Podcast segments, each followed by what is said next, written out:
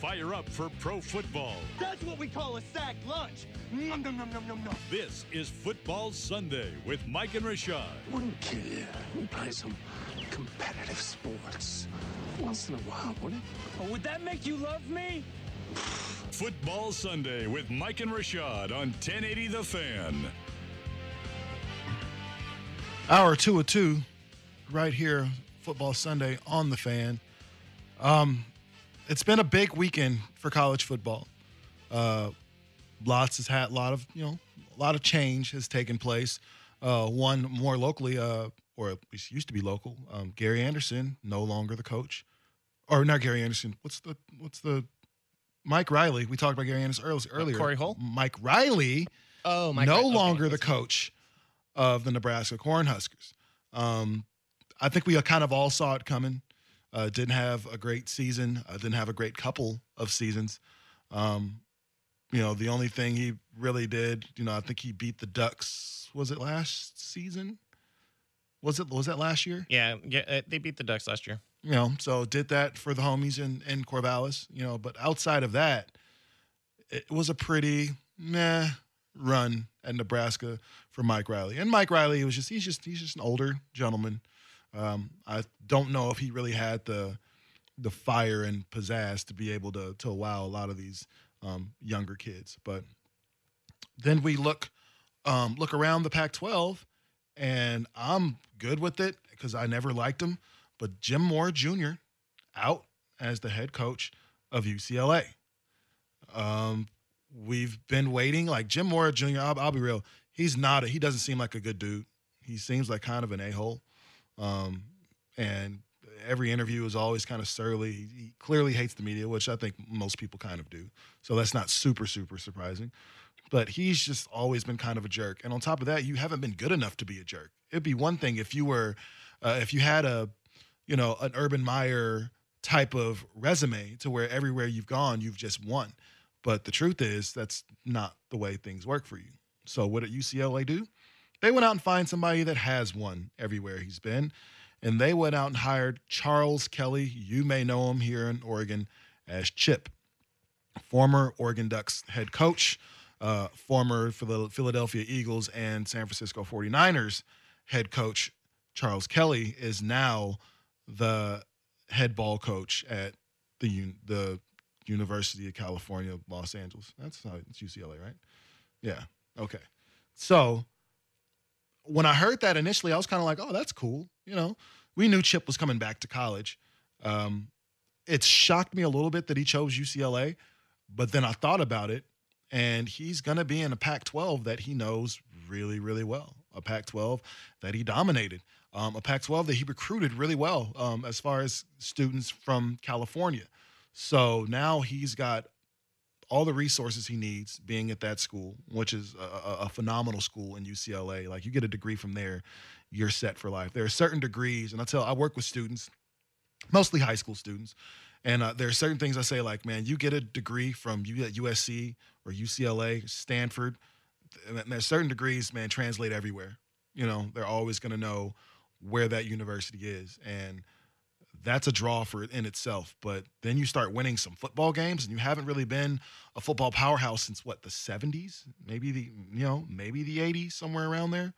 So now you have a real opportunity to put your stamp on things and, and turn things around, much the way you did um, as the head coach of the Oregon Ducks.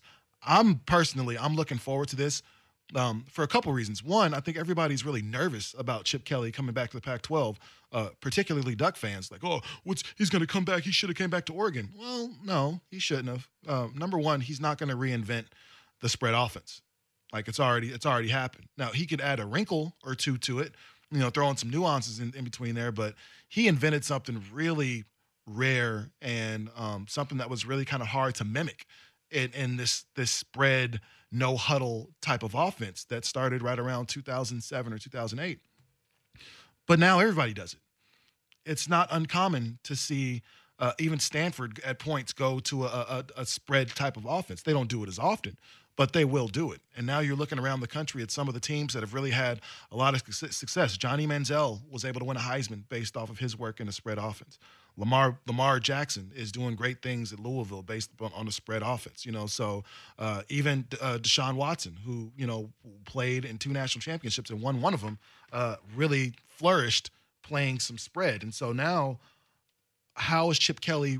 What is he going to do to really to change the culture and and at UCLA? And I think just him being there is is a great start. Well, I think that's when you and I were talking about Charles earlier, and um, what I think the number one thing that kind of held him back in the pros and probably um, uh, was his desire to change that culture so much to make things co- so much his way. He was such a dictator at the NFL level, and you know it, that works in college. And um, I'm not saying it can't work at the NFL level. I think it's just that uh, a lot of players didn't think he earned the right to be the dictator. You had he to earn some at that stripes level. first. So he's going to come back, and I, I think it's very much going to be a. it- you saw when he took over the program from Mike Bellotti, uh, he instantly changed the culture. Not not to say it, that he took away everything that it was under Mike Bellotti, but he understood as a coach, and this is something I think many coaches fail to recognize is that you need to instill your culture within um, within your program.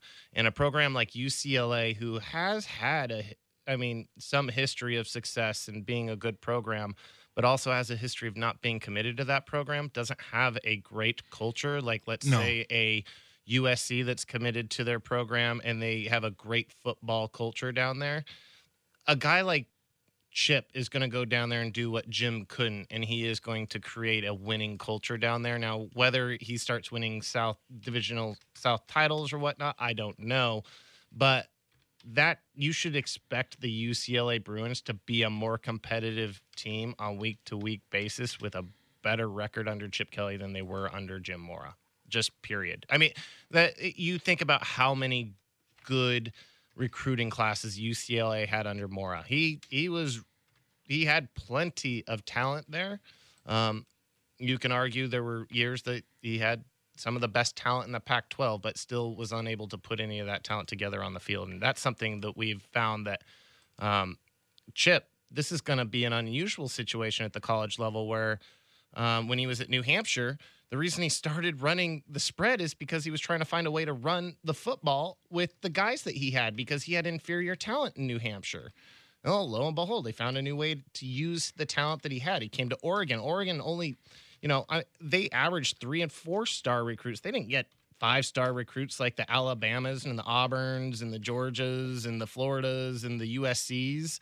He he still dominated a conference with, th- you know, um, probably a majority of three star guys um, on the roster. You know, twenty five rank, You know, you're looking about recruiting classes that were 15 to 25 fifth in the nation whereas you're going to go down to ucla and you're going to be able to get fi- top five recruiting classes down there and you think about what that's going to do to chip kelly's game it, i'm scared We I'm gotta- we scared gotta- as a duck fan We got a couple texts here on the Bridgeport Beers text line. Uh, you can interact with us as well, 55305. Chip Kelly is going to do the Pete Carroll in LA. He's going to come back to, to dominate college football, win, and roll out a few years later, going back to the league, unfinished business, and probably stay in the region as the Chargers coach in LA. Um, easy money for Chip Hill. Chip here, win the Pac 12. That's coming from Jay Money. Uh, he very well could. This could be a springboard for him back to the NFL. You know, you never know. I, I think, I think there's some truth to some of that because I think the knowing, not knowing, but, um, well, yeah, I'll say that. You know, knowing the type of person that Chip Kelly is, the, what I think we've all kind of found out over the past couple years, he's incredibly competitive, and so I don't think he wants to go out on a whimper. You know, and that's kind of that was kind of his last couple years in the NFL is just a, a kind of fighting to stay relevant, fighting for relevancy in uh, Philadelphia. And then he got to um, San Francisco, and it was just a mess, and it wasn't a great working in, in, environment and everything. So kind of went out with a, a, a big whimper. And I think Chip Kelly is one of those guys that I don't almost like Pete Carroll. Like you're not, I'm not going to be known as the loser. I'm going to get back there, and I'm going to try to try to win. So it's very possible. I, I one i love the way you connected the dots that's what i do you know like how i connect the dots for chip kelly or uh, for you know um for Jay Cutler going to Miami. Those are like the exact dots that I like. Okay, came came down south, down there. We have a franchise over here in the NFL that has struggled. They have offensive pieces, but they're not consistently off like a threat offensively. Good defense. Chip wouldn't have to worry about that. I love the dots there. It makes a lot of sense, especially considering I don't think Anthony Lynn's more than three or four years there in LA. Mm-hmm. Like that's that's a perfect combination there. And I do agree with the fact that Chip does have unfinished business. I think you're going to find with a guy like him, he's thinking about the two seasons that he had 20 combined wins, not the two seasons that he got ran out of Philly and out of San Francisco. Um, and he, I, I, I guarantee you, Chip's in the back of his mind knows he has the stuff to work at the NFL level. Um, and like I was telling you, I think he went through a, a large maturation process and a large reality check that first trip around the NFL. And uh, I like those dots. I like if- those dots a lot. If they connect, man, it could be scary for the rest of the Pac-12, and then maybe even uh, the AFC or the the AFC West. West. As know, a so we'll Bronco fan, I don't like that. As a Duck fan, I don't like this. Like, Yeah. like, hey, take those dots back, please. That's all. don't take think the they're gonna do dots back. Well, coming up next, uh, we got West Coast bias, man. Seahawks. What the hell is happening? Is the season over for them, or should we even be panicking? We'll talk about that next, right here on Football Sunday on the Fan. It's time for some West Coast flavor. Wrong side. Left side. Yes, this is the center of the football universe. Don't oversell it. I'm not selling anything. Come on, stop milking it. I didn't hear my lungs. I'd scream at you. This is West Coast Bias, an in depth look at the NFL's Western teams on Football Sunday with Mike and Rashad on 1080 The Fan.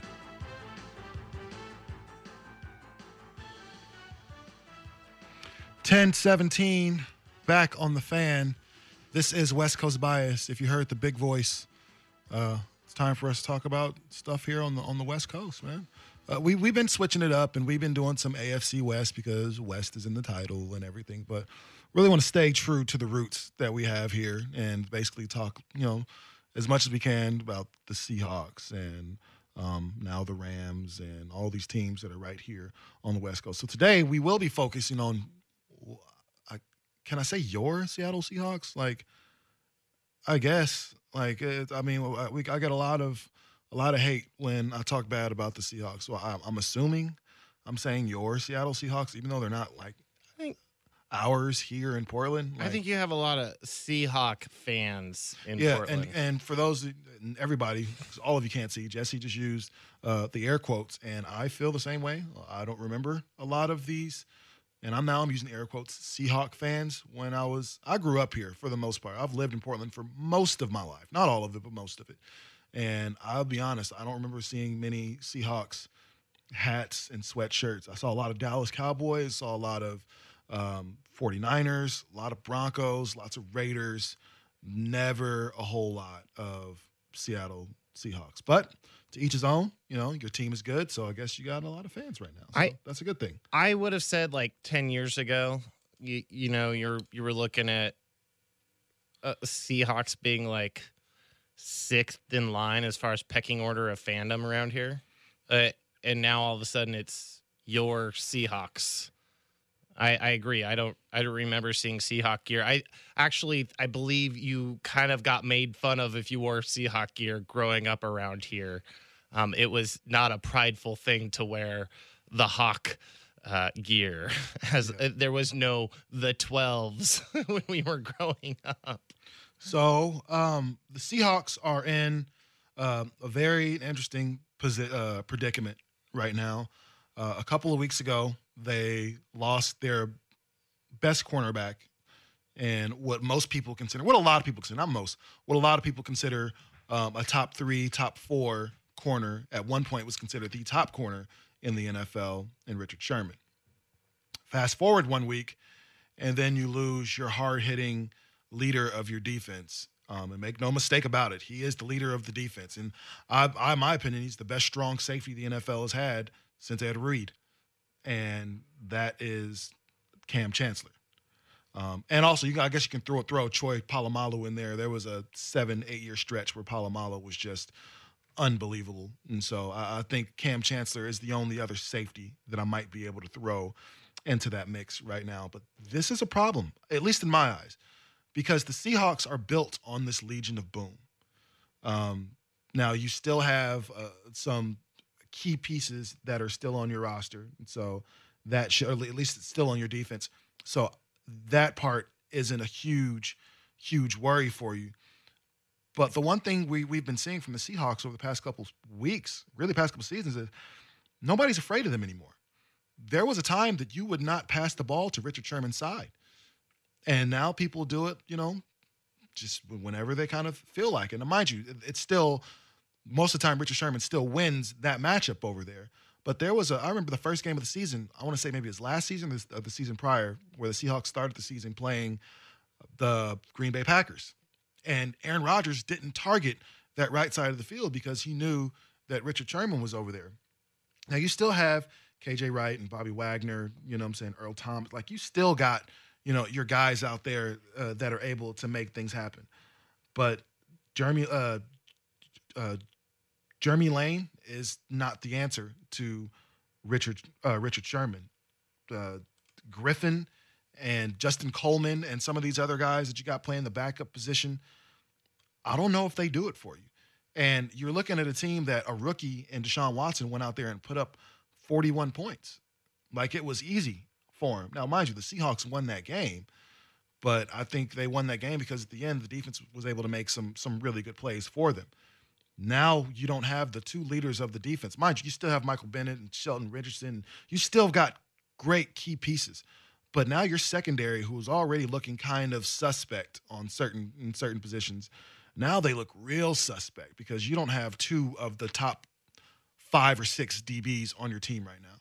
Well, it it's obviously not the same defense. This is still a good defense where you got to bring your A game if you're an offense. You can't just sleepwalk through a, a date with the Seahawks. They're they're definitely going to come. They're going to play. That front seven is still legit. Like they still have a mean front seven, and they still have talent in the back end uh, uh, of this defense. It's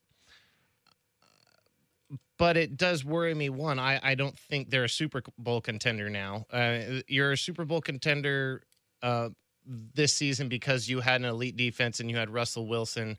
But when you take into account your your poor offensive line, your lack of a running game, and let's face it, like you're trying everything possible to kickstart that running game. You've literally started like four or five running backs this season trying to figure that that position out, and you're not getting anywhere.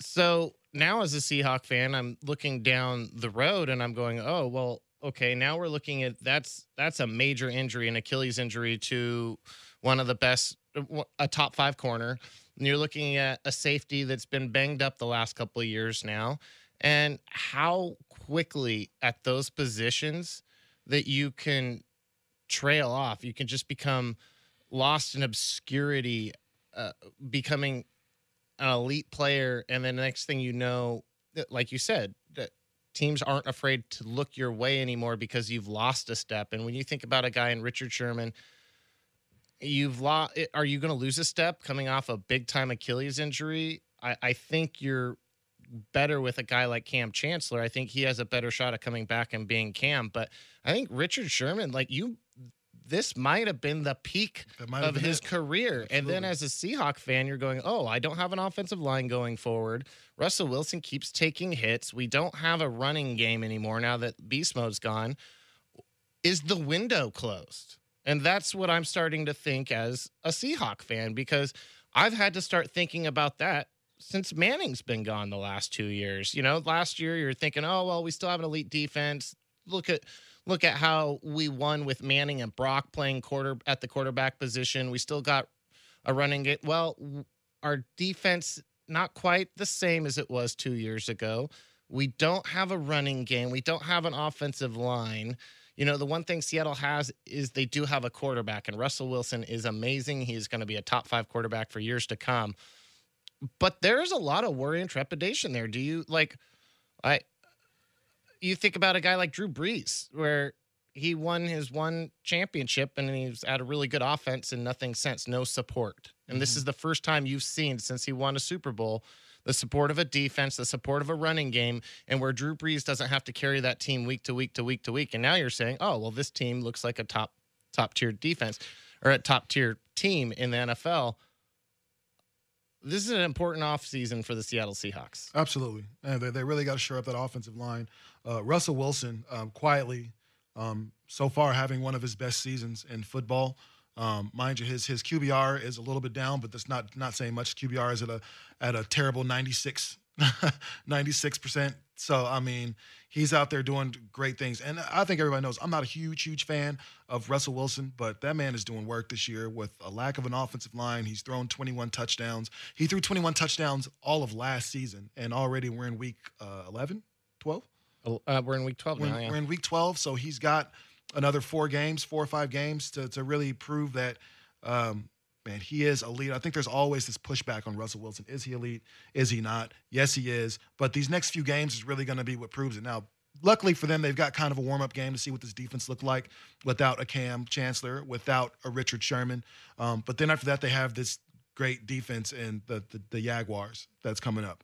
And then after the Jaguars, they got to play against this okay defense in the Rams that they they they escaped one last time they played the Rams. And I don't know if I think this Rams team is much better than the one they played back in week 4 or week uh week 5. So I'll that's another tough one for them. And then they'll play the Cowboys on on the road.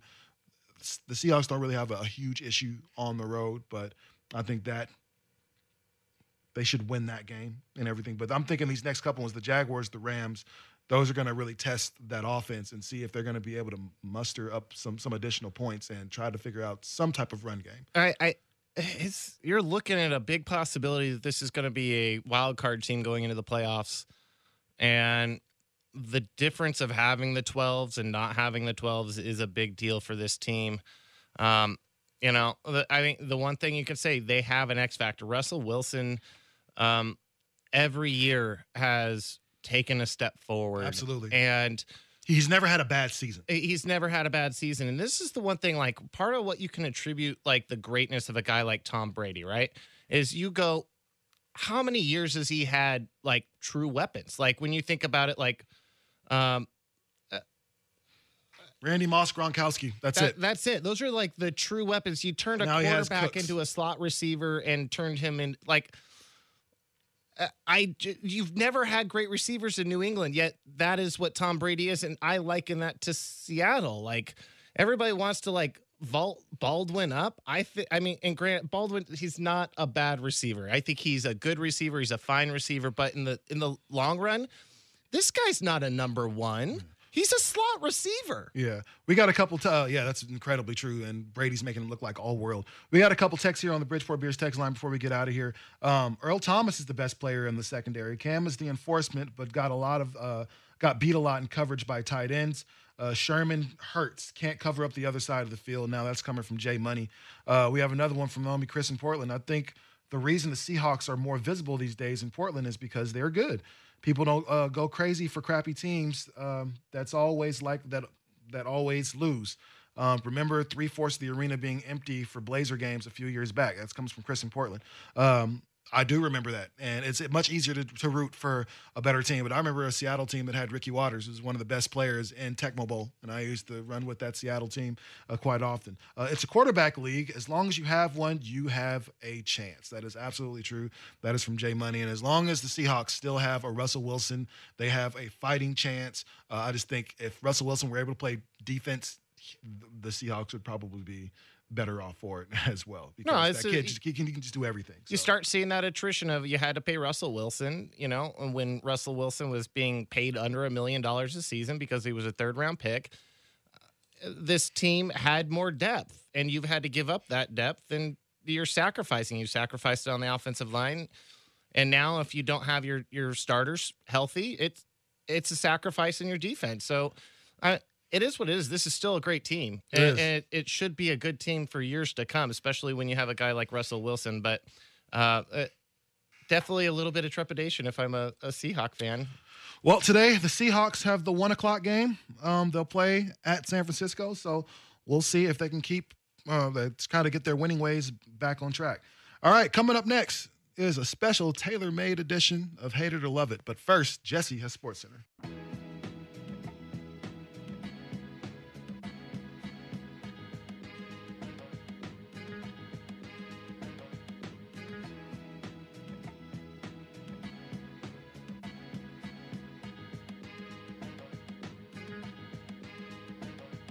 Football Sunday with Mike and Rashad on 1080 The Fan. 1036, right here. Football Sunday on the fan. If you've listened to the show, then you know what this beat means. It's time for Hate It or Love It. There's no Lynch here, so that means the W automatically goes to me, and I will be accepting it graciously. Thank you so much, Jesse. Please get us started. I, I already threw the uh, winter music and uh, Very good. Yeah, yeah. We you knew I was giving you that W. I appreciate it because I need it, man. Lynch won't take it, but I know you will. Lynch is Lynch is you know a, a better better person than I am. You know he's not as petty. Me on the other hand, I want my W. Hey, dude, you're a winner. You know what? That's what I yeah. That's Yeah. what winners do. We Winner. win. Exactly. You win no matter what. That's- I'll no take matter what the cost. And at this, it's the cost is free. I'll take it. I'll take it. All right. Well, we we've talked about the Ducks a little bit. We've talked about Willie Taggart a little bit. Um, uh, and we kind of talked about how you know he's changed it around from last season. Obviously, it, it, this is a, a much better outlook. Uh, granted, the the middle of this season was rough, but you know a seven win season um, will take it. And with that said, love or hate. Oh, Zay Jones. What did I say? Jay, Zay Jones was going to get in the end zone. He just got in the end zone. Um, love or hate, Willie Taggart and his current number one recruiting class in the nation will have the Ducks back in the Northern Division title conversation next season. Love. Um, really, the Ducks look like they should have been in that conversation this year. If not for an injury to your quarterback, um, then the Ducks are uh, they're competitive. You know, there was those three games, those uh, three of the four games they lost. I don't think they lose that if you have your trigger man in between there. And you you, pair um, Justin Herbert's consistency and on-field play with what Royce Freeman has been able to do running the ball in the backfield, and what Kani Benoit has been able to do, what Tony Brooks James has been able to do, and then some of the emergence of some of these new, younger um, receivers that you have on this team, I think the Ducks could have been right there. So now, fast forward one year, you just you're boasting the number one recruiting class in all of college football. That means you're getting great linemen. That means you're getting great de- uh, defenders. That means you're getting awesome skill position players. That all of a sudden is going to take Oregon from the middle of the pack to the top of the pack. They've always had to recruit from California and hope for the best. Hope that you get those fast kids that they don't go to USC and UCLA. And now all of a sudden, those you're getting kids from Florida, from Alabama, from from Mississippi. Like that's going to be really the trump card here in the West Coast because outside of USC, I don't know how many of those other schools are really pulling in those kids from Florida and from uh, some of those rural states. Gotta say, I I, I kind of agree with you. I mean, it, the way they looked last night. Granted, it was against the Oregon State Beavers, but they did what they should do against the Oregon State Beavers, and they rolled. We, we got a text here on the text line before we keep going. Uh, Taggart's class is rated high due to quantity, not quality. I think that's I think that's Deep. I mean, I'd much rather have, you know what I'm saying, four, you know, uh or maybe nine four-star kids than like three five-star kids and that means I've got a lot of depth and that's the one thing the Ducks are always used to having is a lot of depth. And so I think that's a great thing. So I'll definitely take the in this in this instance, I'll take the quantity over the quality. Well, uh, let's put this into fantasy terms. Like, what are you looking for when you're looking for a running back? A guy that gets opportunities, right? A guy that gets a lot of touches, you know. And, and so when you think about it, recruiting's kind of the same way. You, you're like, I think this guy's got a lot of talent, but and he's a five star guy, but I don't know. There's plenty of five star star guys that just wash out, that don't pan out to their rankings. When you give yourself twice as much with a slightly less star rankings. so instead of five star guys, you're getting four star guys, but like you said, you're getting nine or ten of those guys instead of three or four. You have a much better opportunity That- of getting guys that Yeah. make a big difference. And it's not so it's not so odd to see Washington get five star kids and, and four star kids all the time. But Oregon's been really able to do what they've been able to do since Chip Kelly was there off of three star kids. You know what I'm saying? A lot of those guys- those guys that didn't get the big uh, Alabama, USC, you know, um, uh, opportunities, those are the ones that end up coming to Oregon. So now you're getting those four star kids, which is only going to bring more four and five star kids. So I think that's a good thing. Yeah, yeah, I, I, I have no problem with with quantity. That I mean, it's still the number one ranked recruiting class for a reason. That quantity is a good quantity. It's not like a quantity of two and three star guys. It's four, five star guys. So I'll take the quantity over that. Moving on, NFL. Uh, the, the Dallas Cowboys. How good do they look, They look awesome. dude? They are so good. This is so fun to watch if you're not a Dallas fan. It's not fun to watch if you're a football fan. Oh man, they they're bad. So, uh, eh, coincidentally, this happening at the same time, you lose your number one running back to a six week suspension. Um, you did lose a left tackle as well. So people like to point the fingers towards you lost your running back, you lost your left tackle for a game. I believe he was back on Thursday, um, but still didn't look any better. Love or hate, it's not that you're missing Ezekiel Elliott. It's that you have Jason Garrett as your head coach. Love what now? Love that the problem is not Ezekiel Elliott, but Jason Garrett. Uh, uh, I, I mean, I love it. I, I think, um, oh, jeez. Jason Garrett has done a really good job of building an off, building an offensive line. Number one, um, that's not even arguably, but is the very best unit in football, especially when they have a running back that's good behind them. Um, we've seen what that line has been able to do with guys like Corey Joseph and guys like um, was it was Mark not Mark Ingram. Who's the who was the other? Uh, Melvin. Huh?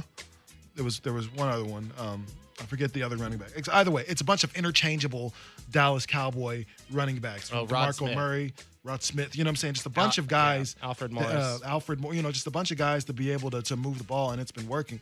Um, I think Jason Garrett's big thing is he hasn't been able to really make a lot of adjustments where he needs to. Um, he's really dependent on guys like Dak Prescott and uh, Ezekiel Elliott to really bail them out of tough situations. And even a guy like Dez Bryant, who hasn't been the same Dez Bryant over the past couple of years, really since Dak has been uh, the quarterback. I think they're figuring, trying to have a having a really tough time trying to figure out where he belongs in this offense. I think the rest of the NFL knows that Dez Bryant is a weapon all to, all to himself.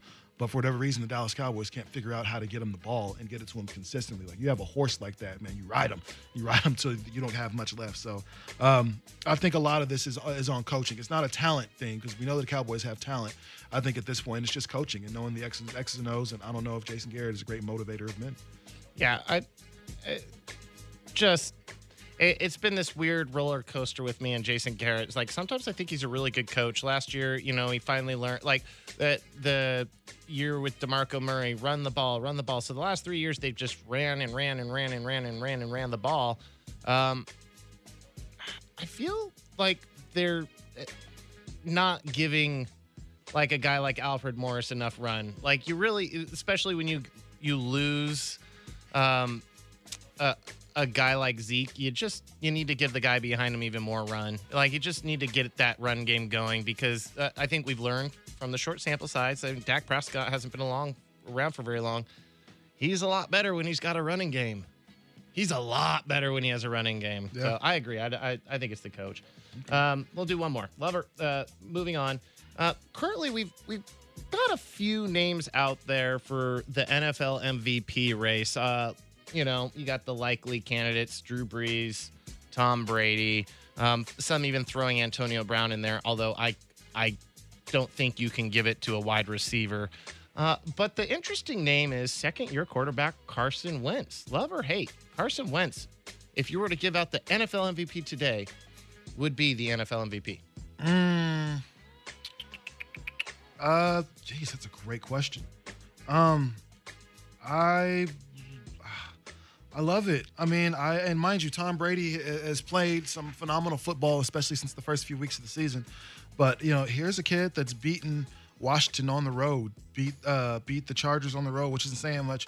Uh, but you know, he went into Cowboy Stadium and beat them by a lot, beat the Broncos by a lot, beat the 49ers by a lot. Like they're beating people. They're not just beating them, they're hammering folks when they're out there playing them. And a lot of that has to do um, with Carson Wentz and, and the job that he's done as the trigger man for uh, for the Eagles. So far this season, Wentz has 25 touchdowns and only um, shoot, what is it? Only one interception on the season? Like, are you serious right now? excuse me. Wait, no, no, wait, 29. I'm sorry. I'm looking for the right stats. I don't want to start lying.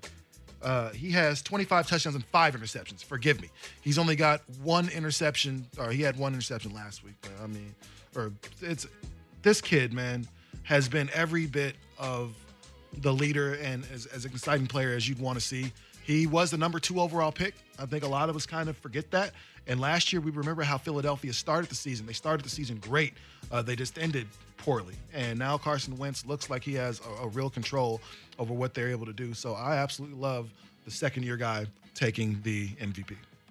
The only thing I would say is in Brady's favor over a guy like Wentz is Wentz has had a strong running game, strong, strong, strong running game all season long. In fact, I think they have the most rush attempts on the season, which I think we've proven it is great for quarterbacks.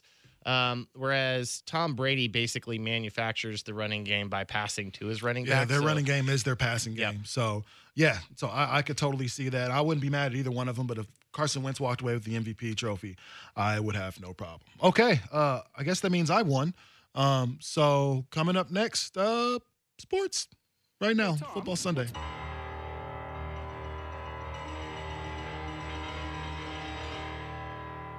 Football Sunday with Mike and Rashad on 1080 The Fan. Man, this music sounds good. I haven't heard it in a while, mainly because we've been eight to nine thirty, which is just awesome. You know, would love doing that. You know, eight to nine thirty shows. Yeah, getting up early. it's just just the worst. Just the I mean the best. Not the worst. I mean the best. So, uh, uh point of information, we just saw something kind of crazy. Um, apparently, through his career, Mohamed Sanu is a perfect six for six throwing the ball, 336 yards, No, it's 236. 236 yards, Yeah. excuse me, No problem. three touchdowns, no interceptions. He has a perfect passer rating. 158.3, in case you didn't know what a perfect passer rating is, it's 158.3. So Mohamed Sanu is better than Alex Smith today. I think that's the thing that we're finding out. Uh, if any of you are hard pressed to find a quarterback, I wonder. Wait, does Mohamed Sanu get points for throwing that Yeah, touchdown? yeah. Yeah, that's dope. Yeah, no, no. Mohamed Sanu just got six. I, I, that was like a, that was easily at least a seven point play just for throwing that ball. That's super dope. So Right? Mohamed Sanu is a- an incredible weapon, and it looks like the Bengals are getting a touch, uh, a punt return. Yeah, Yeah. Is that Pac Man Jones? Is that Pac-Man? I think that was Look Pac Man Jones, eating. man. I didn't know he was still alive. Oh yeah, Yeah. yeah. He's still playing over there. Yeah, very good.